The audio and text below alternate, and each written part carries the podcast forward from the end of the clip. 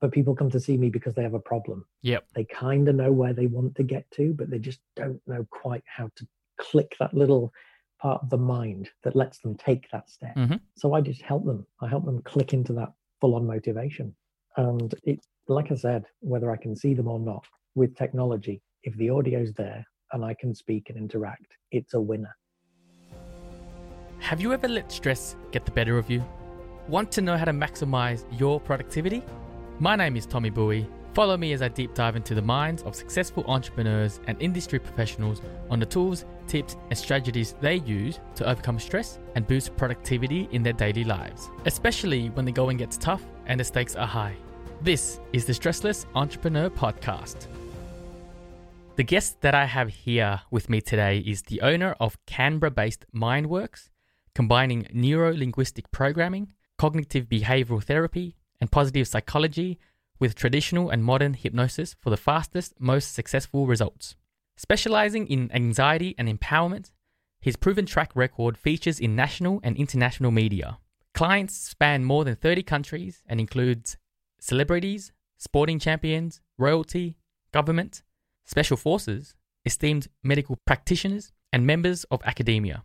He is the ex president of the Australian Association of Professional Hypnotherapy and NLP, Australian board advisor to the International Association of Weight Loss Hypnotherapists, and an international student advisor at the UK School of Natural Health Sciences.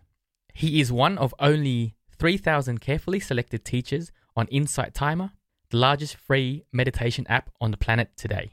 In addition to a busy private practice, he regularly presents free public events to highlight the perils of stress and anxiety, and ultimately how to overcome modern day mental health challenges. Richard Scott, thank you for being part of the Stressless Entrepreneurs Launch Week. My pleasure.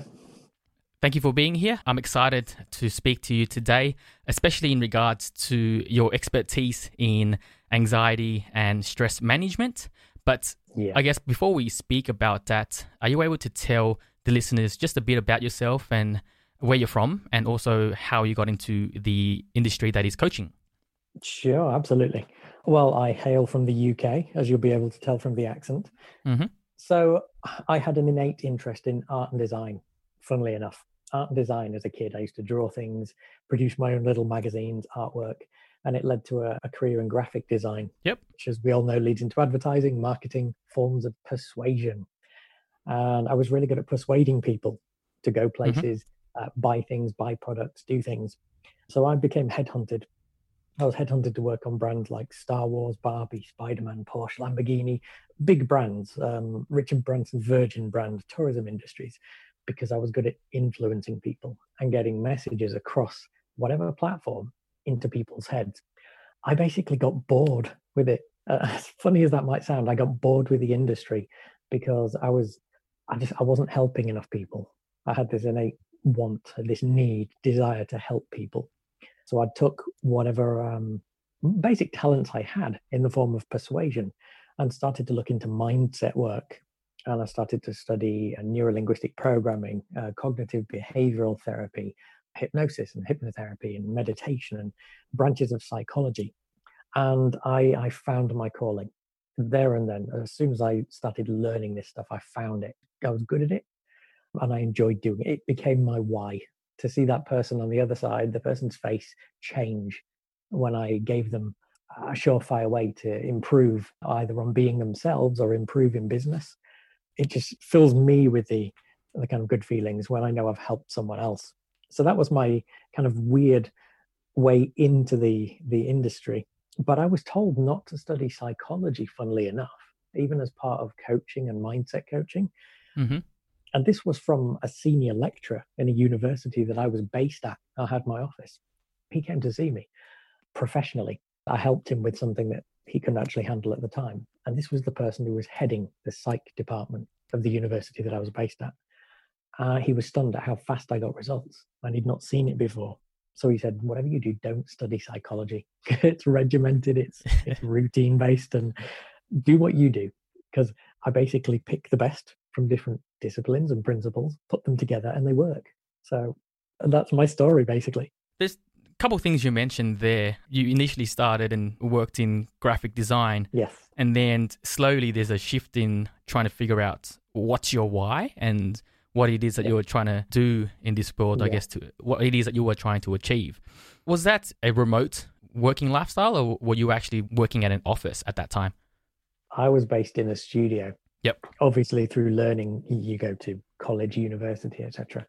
But when I actually started the career, I was based in a studio on the bottom rung. We used to call them Mac monkeys, the people who were on Apple Macs, but they just did all the, the low jobs, production work. So I started at the bottom Mhm. and the, the bosses saw my talent.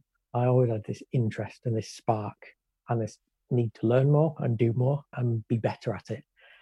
So I was promoted rapidly uh, until I basically headed the design team. And then I took an interest in the software and I became the systems manager. I was basically ended up running the studio and I ended up co-owning the agency in my in my career. Mhm.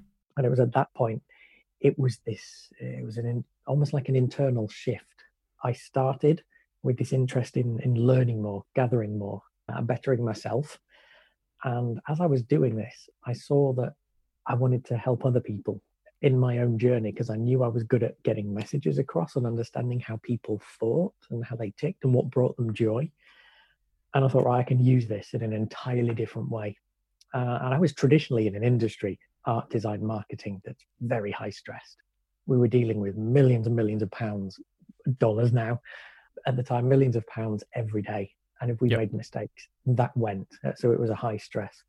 So I had to learn even from then ways of keeping the stress down and for, Yep. for the team beneath me as well. So I was coaching people in calming them down and getting them to just narrow the focus down onto one thing at a time instead of becoming overwhelmed and overwhelmed. So even then, I was starting to take on some of the techniques that I teach now without knowing what I was doing. It was this kind of like this innate natural thing. So that's the progression. And let's go back to the conversation with yourself and your lecturer at that time. Yeah. And s so your approach or how you've been able to tackle or get into the coaching and mindset industry is Yeah. by ex- actually experiencing the high stress environment and then also Yeah. and actually seeing tangible results.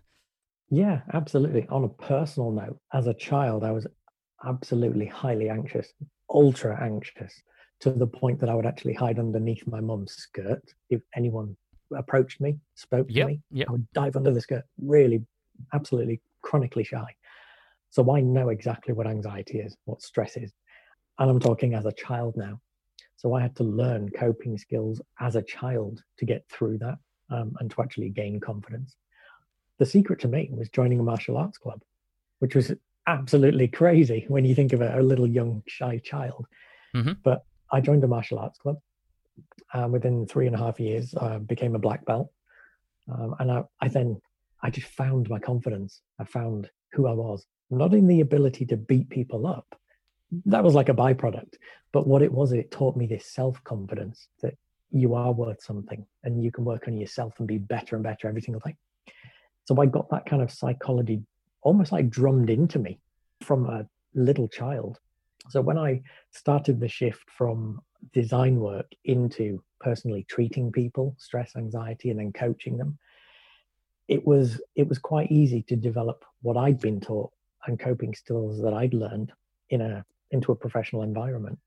And because my actual my professional office was based on the university campus, so I had staff and students alike coming to see me all day every day and the like i said the psychology department got wind of what i was doing so they sent people to see me too and i ended up treating the head honcho at the psych department he was so impressed he sent his son to be treated as well and it was just really simple selecting different techniques from different disciplines that i've learned whether it's more physically reducing stress, giving them hints and tips to do that, or mentally reducing stress, which was where the psychology department came into their own. But I added lots of different strings to the bow in getting it done faster. Because what I did was I introduced hypnosis into the mix Yep. and basically bypassed this critical analytical part of the mind and got down to the nitty gritty emotional part which usually blocks you. It gives you the fear of failure or sometimes even the fear of success.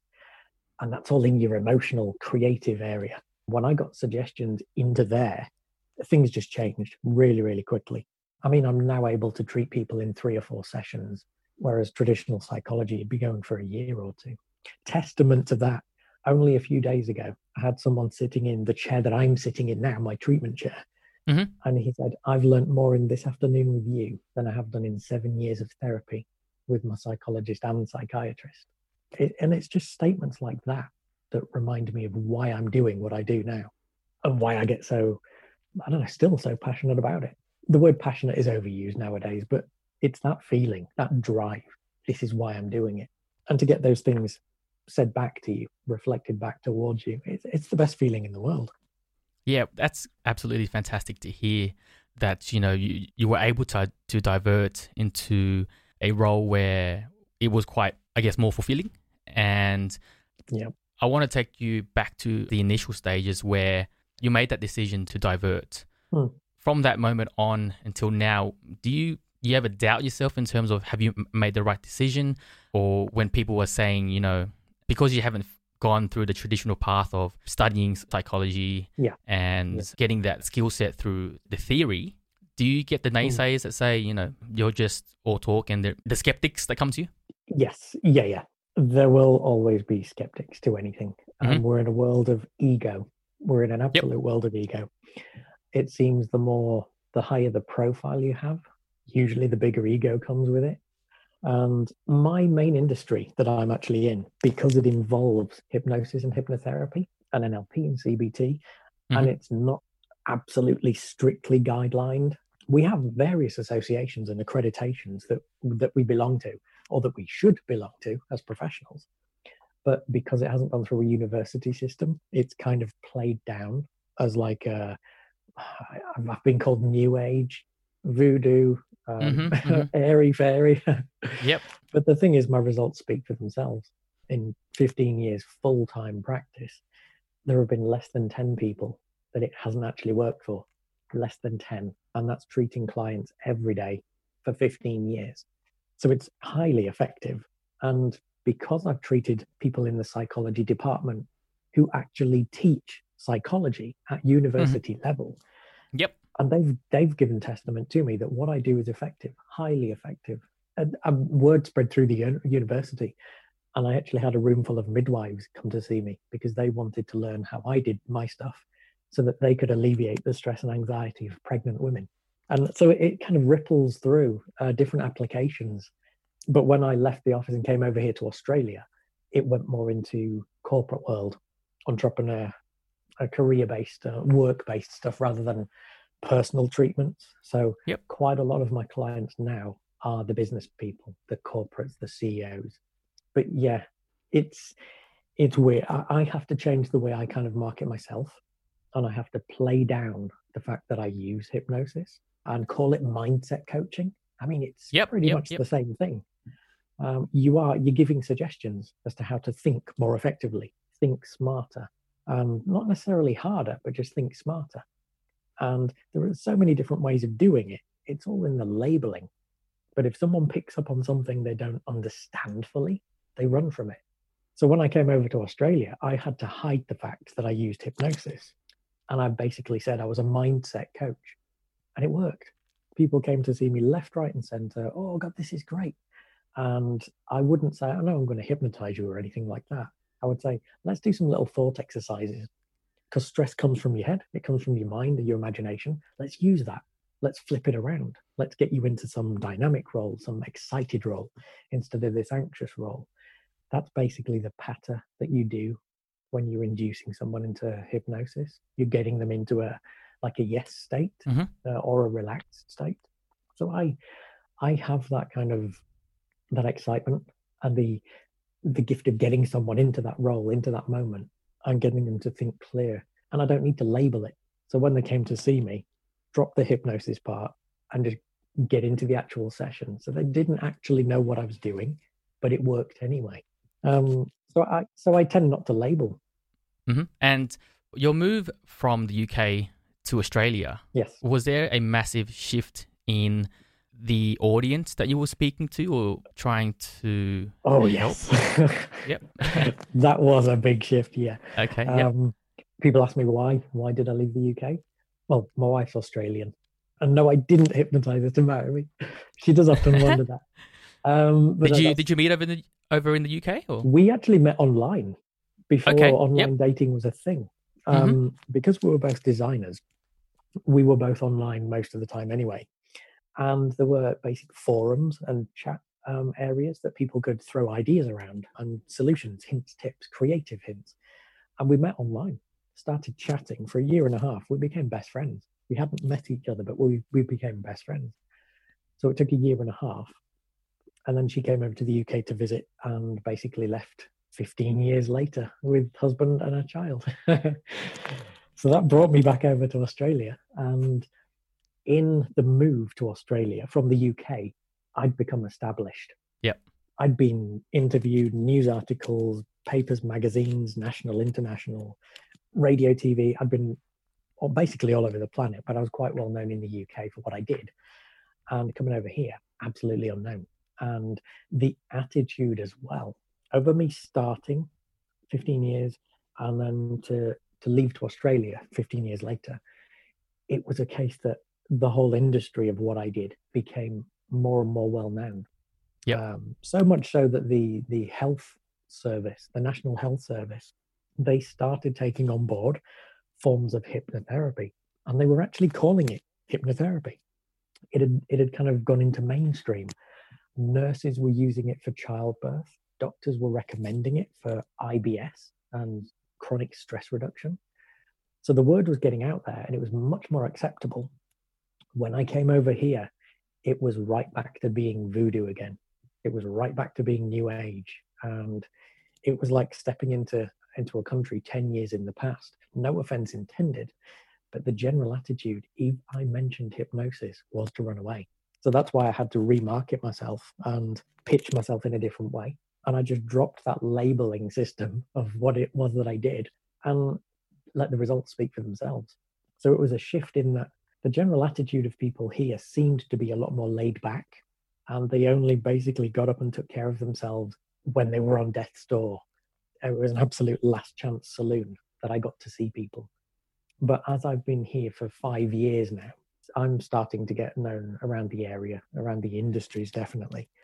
And I, I still don't push what I do, as in the hypnosis side of it, but Mhm. I don't hide it either because I'm not Yep. afraid of the results. They speak for Yep, yep. themselves. And because technology, fantastic technology, means that we can speak like we are doing now, even in video format. So I can treat people around the world. At the click of a finger, press of a button, I can be speaking to someone in New York, treating them the very next second in Singapore, which is why I have bags under my eyes usually, because I'm often treating people around the world at various time zones and the calendar is all over the place. But it means that I just basically uh, have one website, people visit it, and they get all the information that they want from there. I wanted everything to be clear and concise. And technology just paves the way to kind of instant therapy. I mean, you don't even have to visit me physically, it's just online and it's still as successful as long as you can hear me. And it's even better if I can actually see you at the same time, but it's still successful. So yeah, that was the that was the step from one-on-one um, and a few little group sessions in the UK to global work over here in Australia, which basically has gone from success to success. Yep, and it's fantastic to hear you say that even though you are based in Australia, that you are a global business. Absolutely. Now, let's talk more about that online interface in Yeah. your coaching industry. Yeah. Does video interfacing affect results? Have you tracked that compared to, you know, if you were to do the one on one face to face there in the live environment? Yeah, the only drawback I've seen is that when you're relying on technology, you're relying on a clear internet signal. You're relying on that bandwidth speed. Yeah. And yep. if it's video work and I get like a, a picture lag, it's not too bad because the audio still goes through. Yep. But basically, what I do is I talk people through different suggestions. I collect all their information. I see what's going on, collect all that case history, and I get together with them and I, I ask basically, where do you want to go? What do you want to do? What do you want to be? What results do you want? Let's get a goal in mind. Let's get a, a roadmap there and break everything down into little achievable targets, smart goals, time based goals. So I only have to be speaking to the people to get the information from them. And we basically work together to get those suggestions in there. And when it's a when it's time to actually do the therapy, the client actually shuts up they just stay quiet. And I just go into giving them positive suggestions how to increase their own relaxation techniques, how to get from point A to B, and how to think differently and smarter and clearer. And one of the major factors is teaching them how to drop the little bits of emotional baggage and fears that they pick up through life. Mm-hmm. And as long as they can hear me, it doesn't matter where they are in the world. If that audio signal is clear, fantastic, it works. I can't ever make anybody do whatever they don't want to do. That, that's this big misconception with the whole hypnosis. People see stage shows and they think I'm going to make them cluck like a chicken or dance around like Elvis on stage, that kind of thing. If people want to pay me to do that, that's their problem. They're paying for it. But people come to see me because they have a problem. They kind of know where they want to get to, but they just don't know quite how to click that little part of the mind that lets them take that step. So I just help them. I help them click into that full on motivation. And it, like I said, whether I can see them or not, with technology, if the audio's there and I can speak and interact, it's a winner. And I regularly have people from a year, two years, 10 years down the line just sending me random emails. Hey, how you doing? Just letting you know I've got a family now. I'm owning my own business now. I'm a CEO now and things are going really, really well. Thanks so much for your help. And little comments like, you changed my entire life. And, and even deeper ones, you stopped me from killing myself. Those kind of comments on every level. And these are coming from people 10, 15 years ago that were treated. So, yeah, it's when people come to see me, I give them the means to help themselves. And I think that's what quite a lot of coaches don't do. They have people coming to see them so that they can treat them there and then and because I give people the means to do this themselves, and I give them all the techniques, and I record our sessions so they can listen to them again and again and again, they don't need to come back to see me.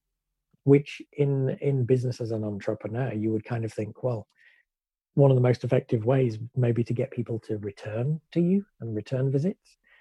But there are different ways of doing that. In my industry, it might be upselling onto an actual long term coaching package rather than the short, sharp one. So it's I give people the the means to carry on with their own form of therapy.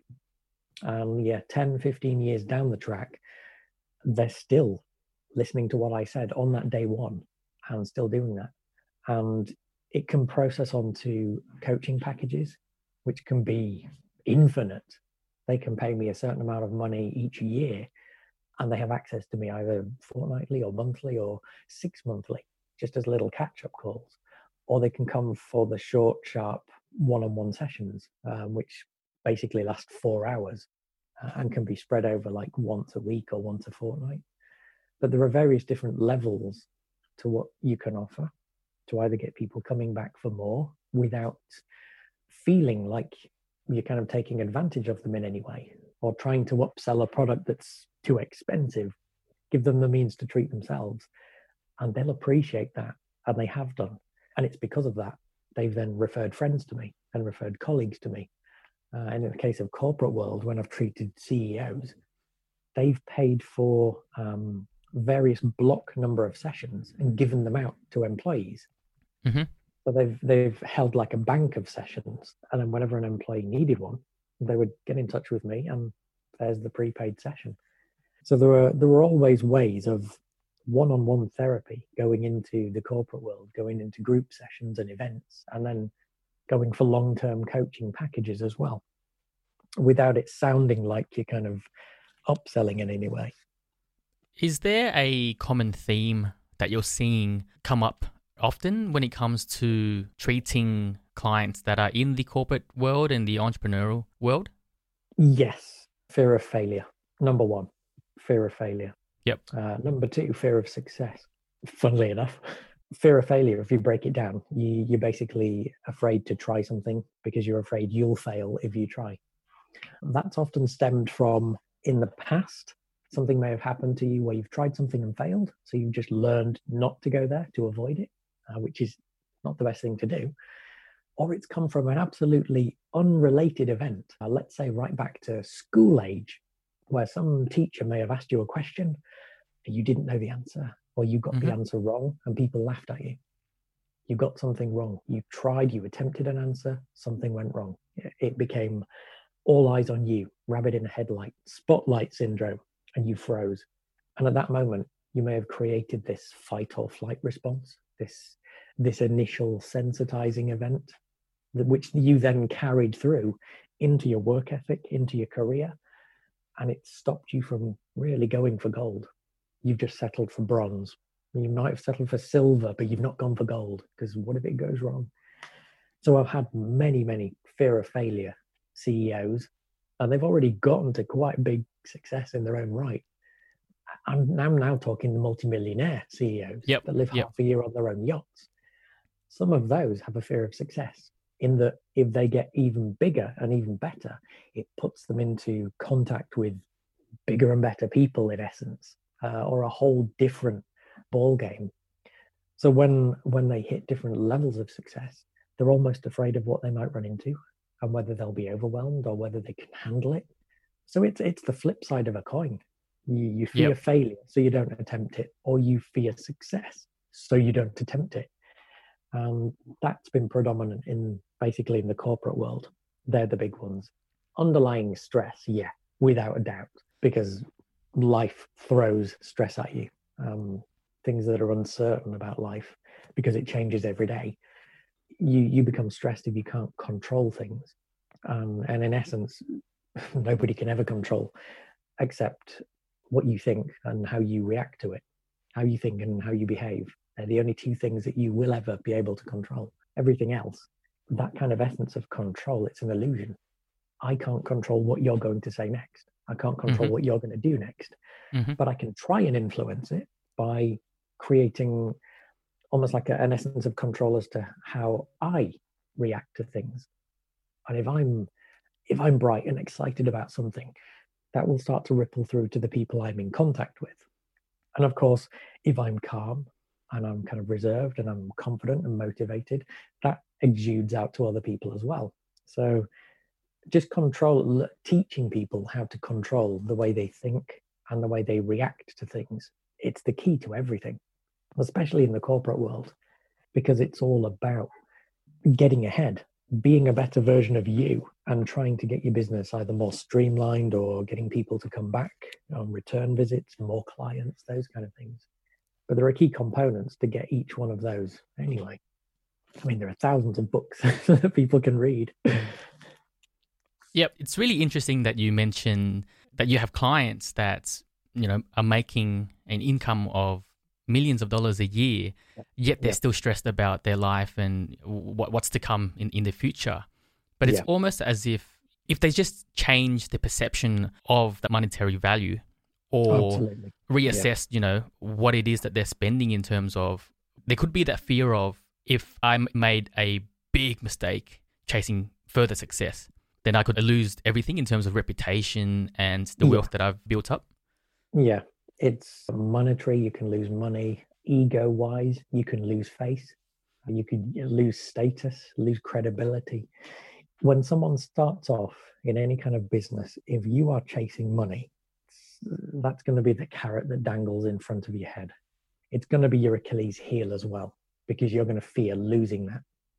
If you're doing it for a bigger purpose than yourself, and you're creating some kind of change, it's almost like you eliminate that fear because you're not chasing the money. Now, don't get me wrong, money brings opportunity. There have been various studies as to whether uh, money balances out with kind of happiness. I think it's like kind of correlation. Of course, there is a slight correlation with it because if you don't have money, you you don't have opportunity. That ultimately is what money is. Money is opportunity. It can bring like business opportunities or connections. It could bring means to advertise and push yourself further. If you don't have that money, you don't eat. So there is money is definitely important to some stage of happiness. But like I said, there were various studies I've been reading over the last half year or so. Um, there are books that have been presented, Solve for Happy uh, and A Guide to Happiness. And yep. I think there is a book just called Happy. I think Derren Brown wrote the last one. And there were studies that above a certain wage threshold, the more you earned actually brought more pressure because you feared losing it.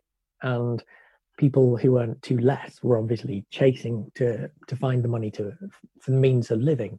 But there was a, a, a wage bracket, and I mean the study was done over in the UK. They found a certain kind of wage span where people were generally happy. They were comfortable. I think that was the word, comfortable.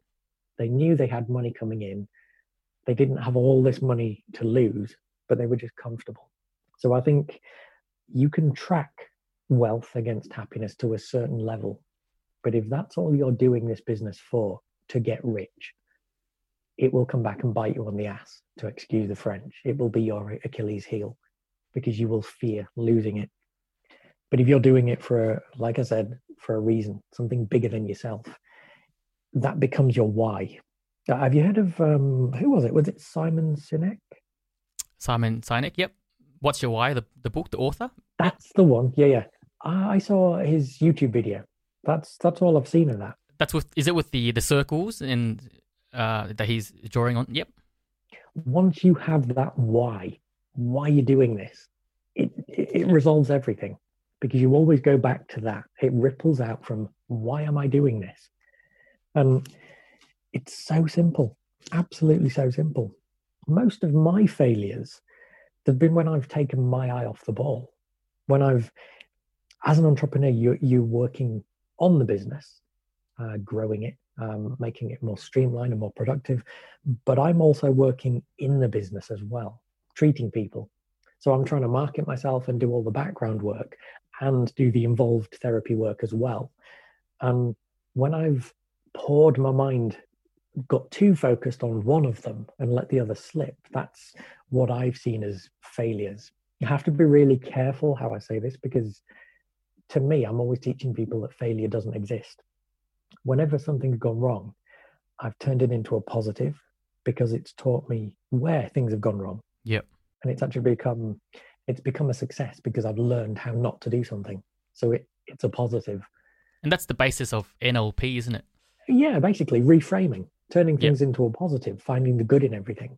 And if you can do that and you can think, right, I'm not going to fear failure because if I fail, it's going to teach me. So uh, in the end, I end up winning or learning. Bonus. you can't go wrong. And it's if money is involved in that, that's where things get hairy. Because if you're losing lots and lots of money, fear gets behind that. But if you're just getting smarter and wiser and buffering things, learning better ways to do things, rather than working harder, because there is that that kind of misconception that as an entrepreneur, it's sold to you as, oh, you can be your own boss. You you'll have freedom to do things, freedom to go places. But then on the flip side, people are saying, oh, as an entrepreneur, you've got to put in every single hour you can. You've got to work harder than everybody else and late nights and early mornings. And it's like, okay, which one is it then? I think the key is to work smarter. Take some time, chill out, and get a plan together. I think Tony Robbins said, Why do all the hard work? People have done all this hard work before. See where people have gone wrong, mm-hmm. model them like in NLP, see, see what the successes are, see what's led to the successes, model that, try it out for yourself. And then you, you already, you kind of inject yourself at a certain level of success because you're taking on board how smart other people have worked when they've gotten to a certain level. So I can't deny that it is hard work when you start, but that hard work, it just feels not like hard work. Because if you're doing something, if you've found your why, then you're doing it because you've got this passion, this drive. And uh, at the start, especially, I was often told, right, put your work down now. I was like, oh, but this is a good bit. This is no, put your work down now. It's family mm-hmm. time. And come back to earth.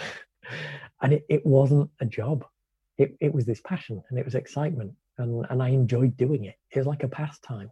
It still does feel like that. It's like a pastime.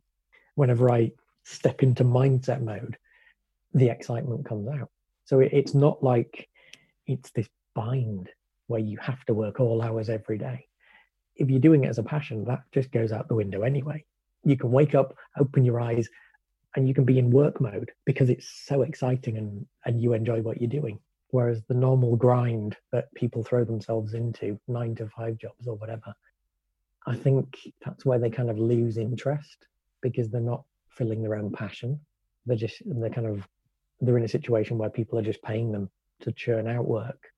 So I would, I would always advise someone to try and do whatever they can to make life more interesting.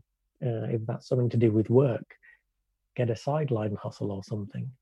Um, but follow your own passion see what you're interested in, see what you're good at, and see if you can monetize that somehow. And just try it, especially the youth of today. Just try it. There's um, I might be waffling on, but there's a, a the word branded around snowflakes. Yep. I re- I really don't want to offend anybody. um, it's not in my nature to do that, but resilience.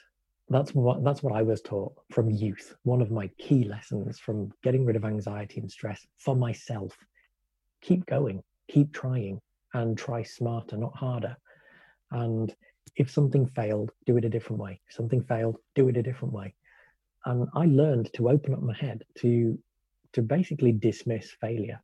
Uh, and it was, like I said right at the beginning of this, I used to hide underneath my mum's skirt when somebody spoke to me.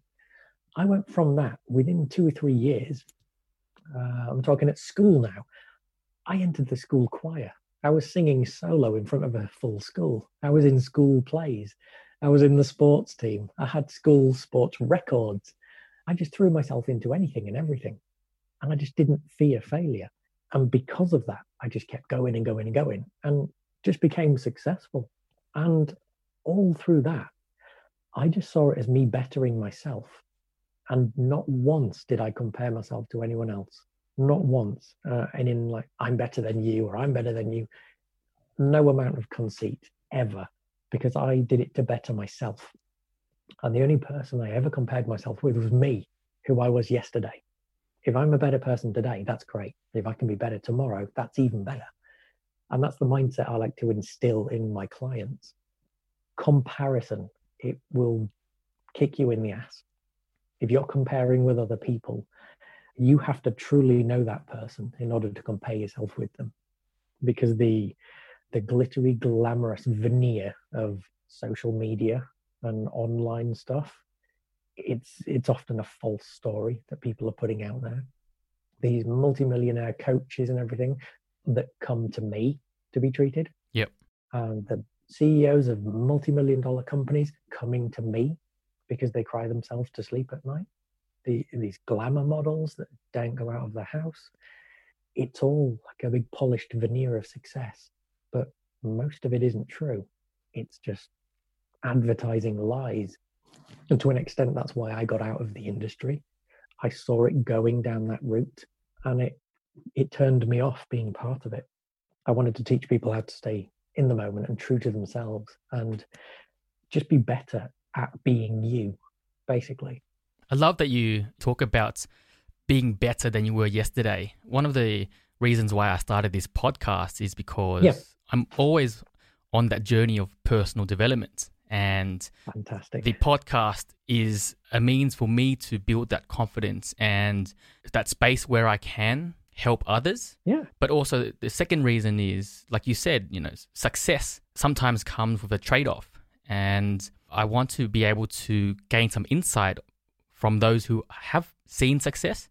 And I guess was it worth it in the end chasing that success and you know what what has happened along the journey that they may or may may miss and can I guess teach our listeners so that they don't make those mistakes.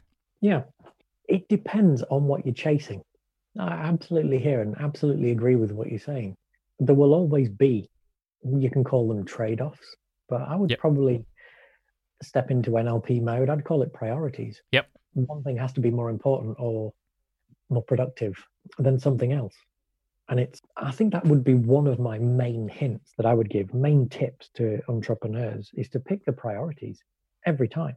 You can be absolutely overwhelmed in doing things and having a ton of stuff all day, every day. And you'll just rocket into adrenaline mode. Your body will flush with cortisol and stress chemicals. You'll end up having a panic attack. But if you can pick priorities, um, oh, let me think. Um, there was a book. Let me just get it. I'm just walking around my mental library now. Um, skyrocket, skyrocket your productivity. Skyrocket your productivity. Daniel, oh, it's a C word, Rescue, something like skyrocket your productiv- productivity. Get your mm-hmm. listeners to have a look at that book. Um, yep. He goes on about getting out of overwhelm by choosing your three most valuable priorities.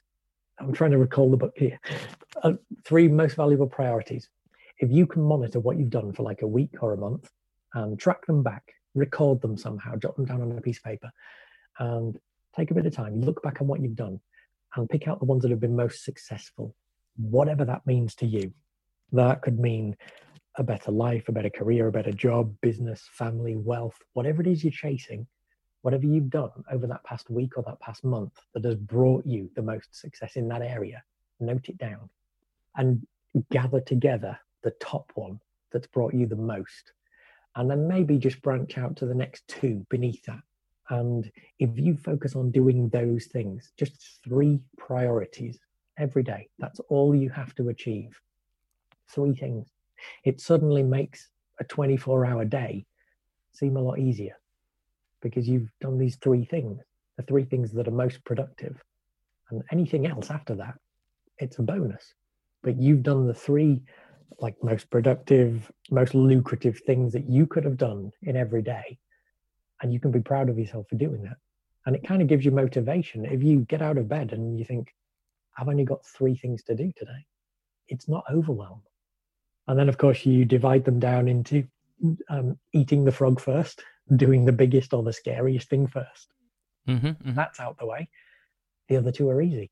But when i've attended coaching courses and business development courses and everything and there have been people saying, yeah, get as much done as you can all day, every day. Get up at five because nobody's up at five. And then you can do 100 jobs before breakfast. And it's like, what?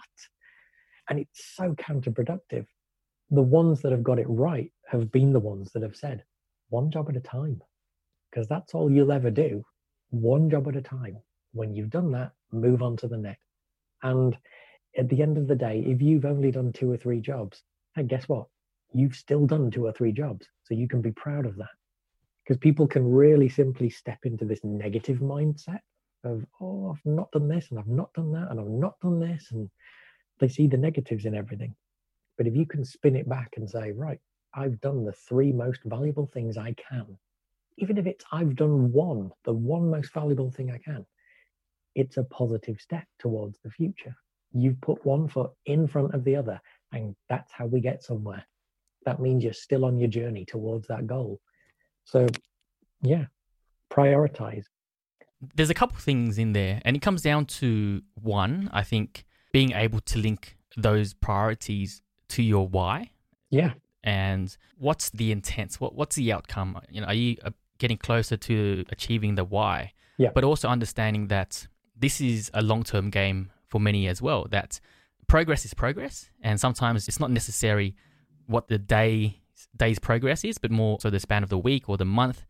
That's Absolutely. when you can really assess, you know, the consistency or, you know, are you living by your values and consistent with your approach as well? Yeah, that's, I mean, you mentioned the word progress. That's another really good tip.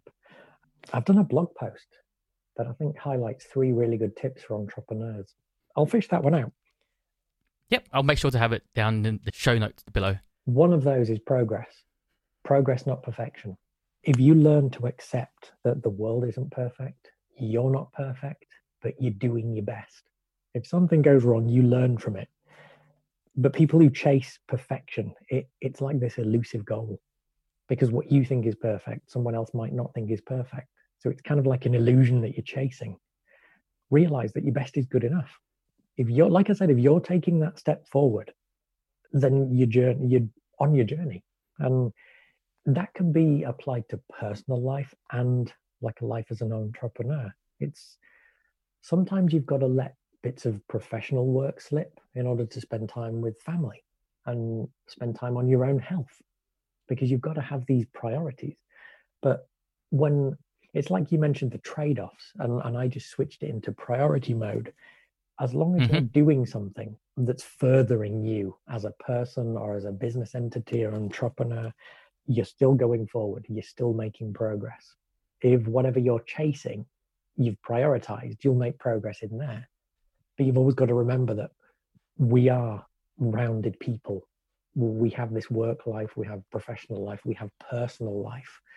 And if you trade off a personal life for full on professional life, you'll start to suffer because you will lose your own identity.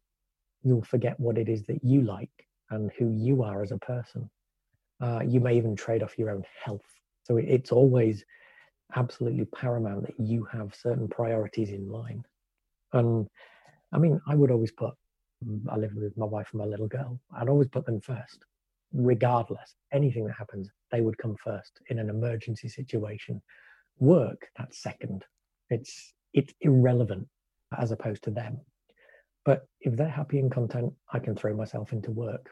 But I will always give myself time to do what I want to do and go off and read a book completely about like my own passions or pastimes or things that I like doing. I'm I like reading anything and everything.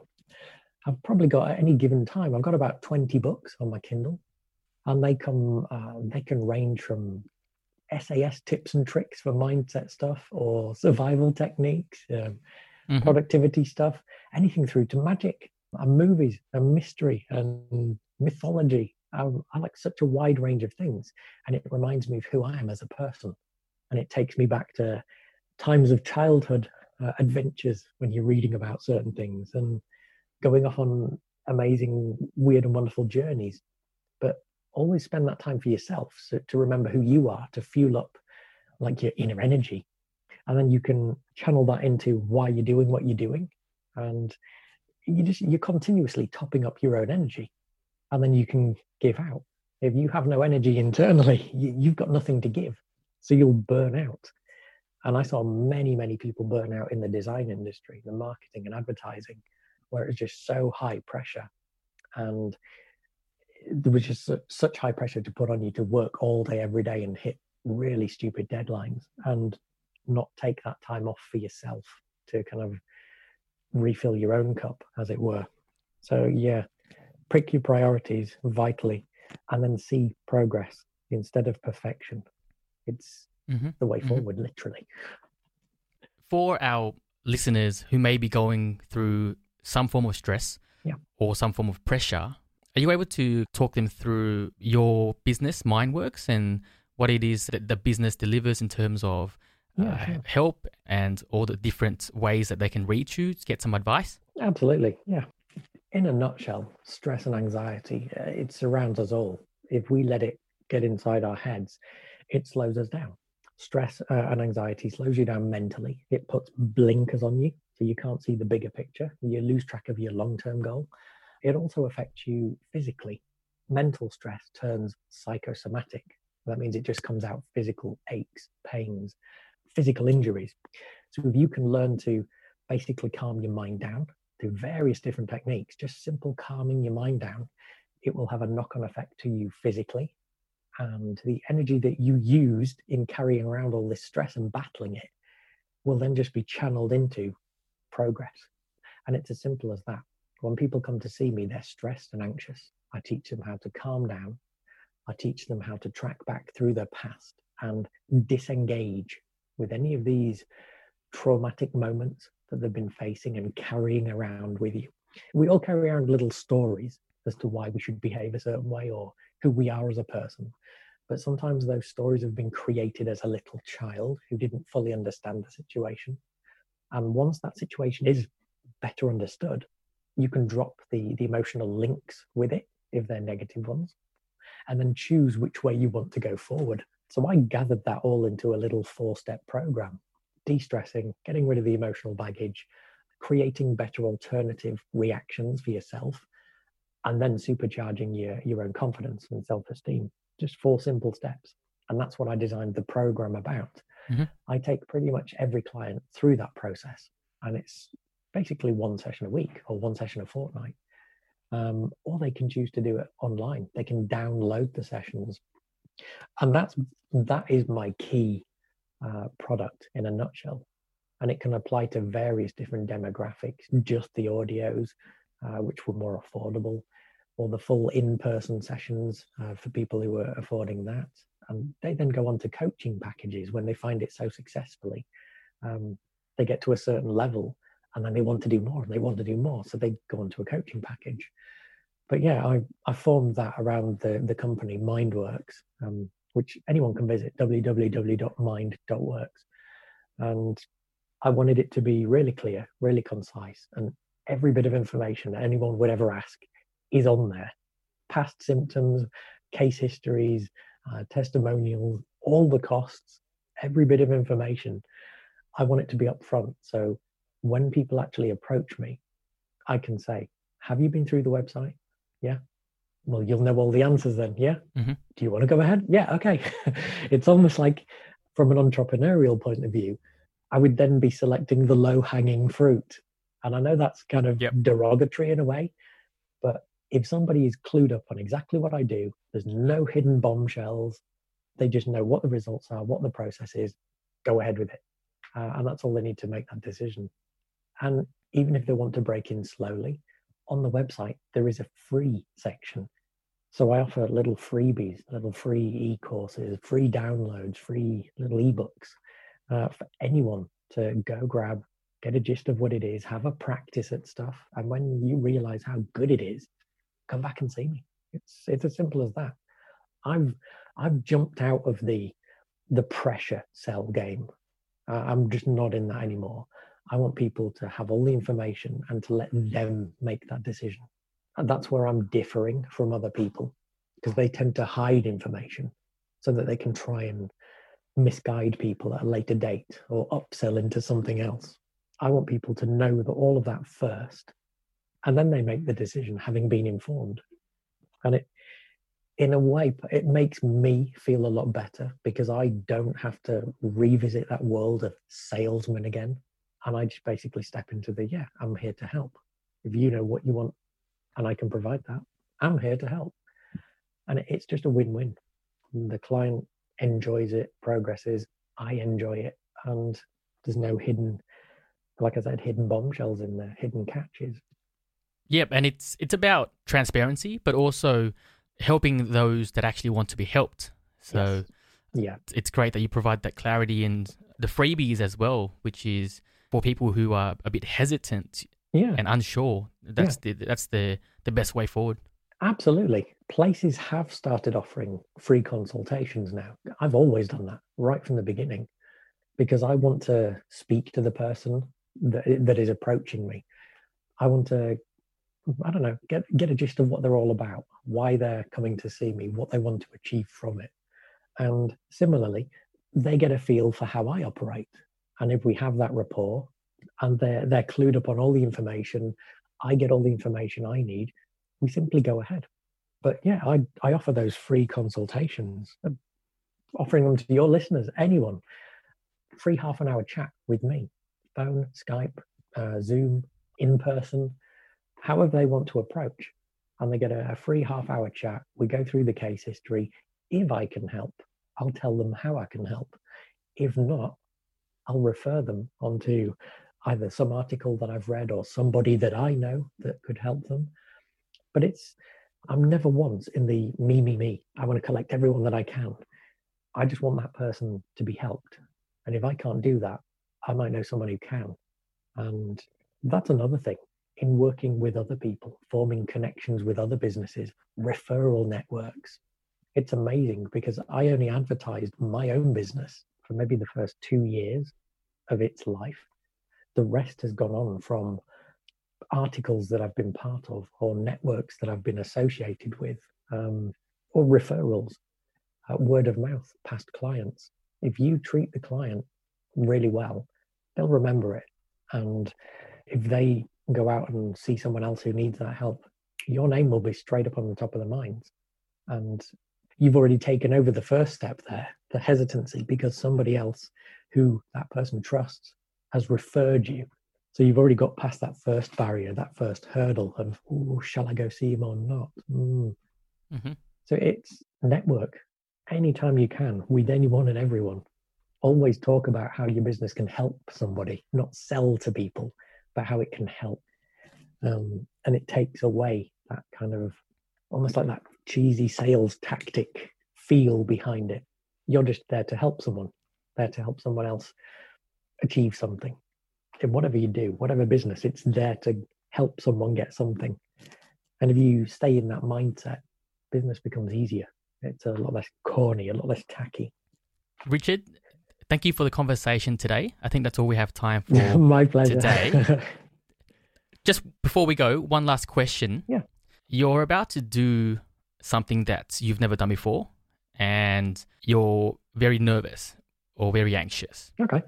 Is there a technique or a strategy that you can use and you can share to our listeners yeah. that you would actually implement or has actually helped you progress yeah. that fear or that, that stress? Oh, immediately. Yeah. If you've got a good imagination, what you need to do is run mm-hmm. run through the situation in your mind. And we can all think of things in two ways, the worst way or the best way. I want you to attempt to think of it in the best way because our mind naturally tells us what might go wrong. I might fluff up my lines, I might forget this, I might drop this, I might mess up. But what if your mind was to say, what if it goes well? What if everybody applauds or cheers you? What if you're public speaking and it just goes fantastic? There is always a best way of thinking about things. If you can start running that through your mind, just even in your imagination, what you're doing is you're overruling the anxious part and you're giving yourself a good goal to work towards. And when you actually get to the moment of doing what it is you're about to do, your brain has already practiced it. It's a bit like rehearsing a play. If you practice and practice and practice on the night, you know your lines because you've done it a thousand times. Well, that still applies if you've just thought about something a thousand times in the best way, if everything goes well. And it kind of primes your brain to do well. And you go into the situation, you might have nervous butterflies, but hey, here's another tip call them excitement. Don't call it stress, don't call it fear, call it excitement. It's the same cortisol, it's the same chemical, the adrenaline that floods your body. Mm-hmm. Call it excitement. Give it a frame for what it actually is and say, I'm excited to do this. And I've already practiced a hundred times in my mind. This is going to go fantastic. It sounds weird. It sounds so simple, but hey, you try it. Let me know. Because I, 15 years and thousands of clients later, they've tried it and it works. So, yeah, let your listeners yeah. give some feedback. Let them tell you how it works. And as as you're speaking that, I'm actually recalling scenarios where people have asked me, "How are you feeling?" And yeah. instead of saying, "I'm a bit nervous," no, it's I'm actually excited yeah. for, for things to come. I did that myself yeah, it's just that conversation changes the entire mindset of it's, the approach. It's a reframe. It's an NLP reframe. You change the language yep. that you speak yep. to yourself, and you will get different results. Oh God, I'm really nervous. Oh God, I'm really excited. You can hear the difference. And even in saying that, you'll then start sending different chemicals out into your body. And you'll get physical results as well as mental ones such a fascinating subject. I learn things every day. Even while I'm treating people, I'm learning. And that's why I enjoy it so much. Okay, fantastic. Again, Richard, thank you for taking the time out of your busy schedule to be with us today. I'm sure our listeners have gained quite a bit of insight in terms of hypnosis, NLP, and just a few great tips on stress and stress management. Excellent. I'll make sure to have the links and the books that we've discussed about in the show notes below. Again, Richard, thank you. It's been an absolute pleasure. Thanks for asking. Have a great night. You too. Cheers. There you have it, guys. Thank you for tuning into the Stressless Entrepreneur podcast with me, your host, Tommy Bowie. If you like what you've heard today, please make sure you subscribe to our show and share this podcast with your friends. Leave us a review so that we can take on your comments, grow with you as a channel, and keep providing you quality, stress free content. If you have a story to tell or just want to say hi, drop me an email on hello at thestresslessentrepreneur.com. I'll catch you all on the next episode.